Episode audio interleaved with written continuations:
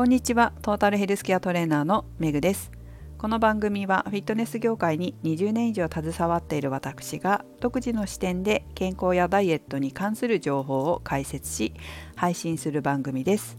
本日のテーマはデータサイエンスと潜在意識をお送りします。昨日は健康経営に関する勉強会がオンラインであったので、えー、受講しました。皆さんは健康経営という言葉を聞いたことはありますでしょうか？最近はテレビや新聞それから電車の広告なんかでも見ますね。この健康経営は会社が企業が会社で働く従業員さんの健康づくりの仕組みをちゃんと作ってくださいねと。そして、えー、ちゃんと作ったら健康づくりに励んでいる、まあ、健康経営に取り組んでいる企業として一定の基準を満たすと認定を与えますよという取り組みなんです。でこれは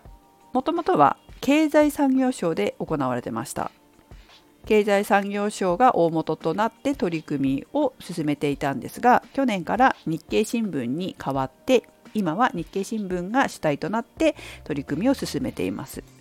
このような健康経営は、まあ、これから少子高齢化という世の中にとって非常に重要なことになっています。しかも医療費が増大しているしこれからも増大するというふうに言われているこの現代社会でやっぱり会社を通じても健康づくりを推進していく必要があるということなんですね。でこの健康経営って、まあ、今簡単に話しましたけども実はすごくスルメみたいな感じで噛めば噛むほど味が出るっていうこうとっても深いものなんで、えー、一口に言うとこんな感じだけれども、まあ、取り組んでいる企業とするといろんなことにそうですね例えば会社の問題解決なんかにも役立てることができるこう一つのツールであるんです。まあ、ツールなんです本当はね健康もそうだし健康系もそうだし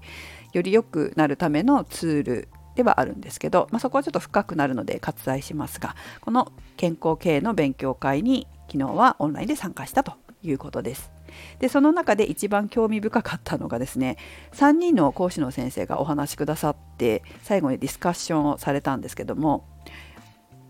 データサイエンスの先生がいらっしゃったんですよ。でそのデータサイエンスの先生てデータサイエンスなのでそれこそ、ま健康経営にこういうふうに取り組んでこういうデータが出てそれをこういうふうに分析して解析してみたいな数値でいろんなものを解析していく先生なんですけどその先生がですね潜在意識のお話されてたんですよ。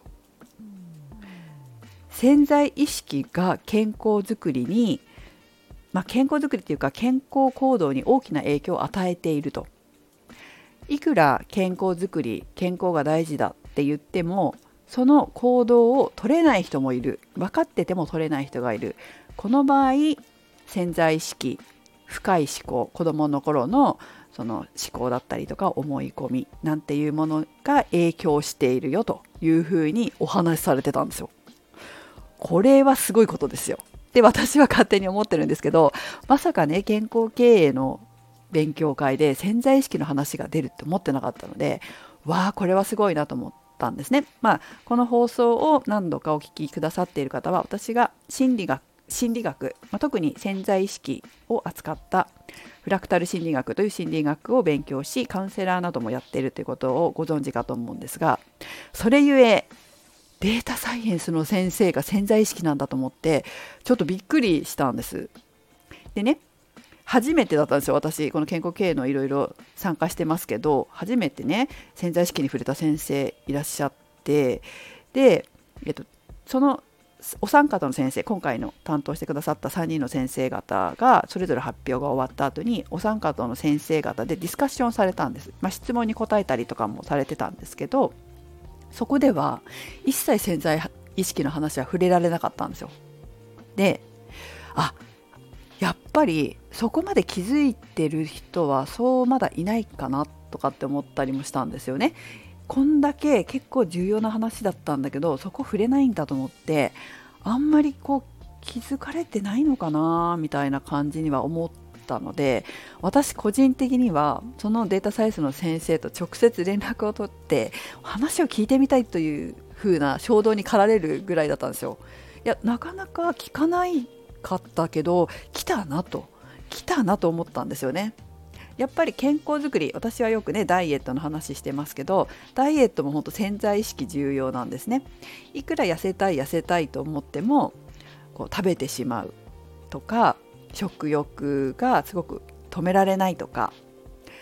そういう方だけじゃないけど、まあ、あとリバウンドしたりとかすぐリバウンドしちゃうとか途中でやめちゃうとかそういう方は本当に潜在意識を変える必要があって、まあ、変えていくと無理なくダイエットができるようになるのですごく潜在意識の重要性っていうのを日々実感しているし自分も潜在意識変えてさまざ、まなことがダイエットに限らず自分の仕事だったり家族だったりいろんなことが変わったのでその重要性を実感してはいるんですよね。なのでこの先生がおっしゃってたことは非常に重要だと私は思ってるんですよ。でこういう方が登壇されるってすごいなと思ったんですけどもやはり周りでそういう重要性が認識されないと、まあ、ディスカッションにはなっていかないし変わってはいかないので、まあ、いかにこの無意識の重要性潜在意識の重要性っていうのをこう広めていけるかっていうのも本当に大事かなというふうには思いますね。でまあ、どんなふうに健康づくりにこの潜在意識っていうのをこう取り入れていったらいいのかっていうことに関しては、まあ、一つだけおっしゃってたのは健康経営を通じて自分自身を内省する時間を作り潜在意識を変えてはどうでしょうかっていうことを提案されてたんですね。ですごく大事なことだと思うんですまずは。だから、まあ、これを 私もどういうふうに今後企業に伝えていくかっていうことも重要になってくるとは思うので、まあ、先生とちょっとお話できたらななんて思います。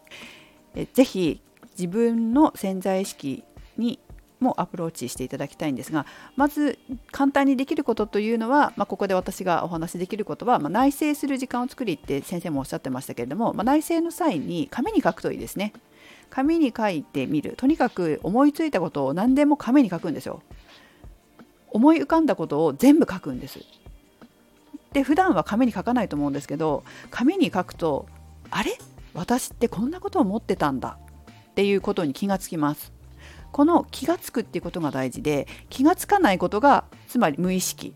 つまり潜在意識で思ってることの一部です。一部です。95%も潜在意識あるんでね。たったの一部なんだけれども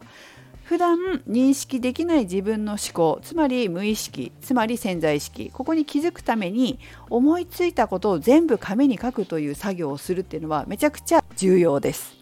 まず潜在意識に気づくというためにこの紙に書くという作業を私も私はおすすめしますすごいやりました私もで紙に書いてあ私ってこんなことを考えてたんだなっていう自分の無意識の思考に気づく是非皆さんもこれやってみてください。ということで、メグでした。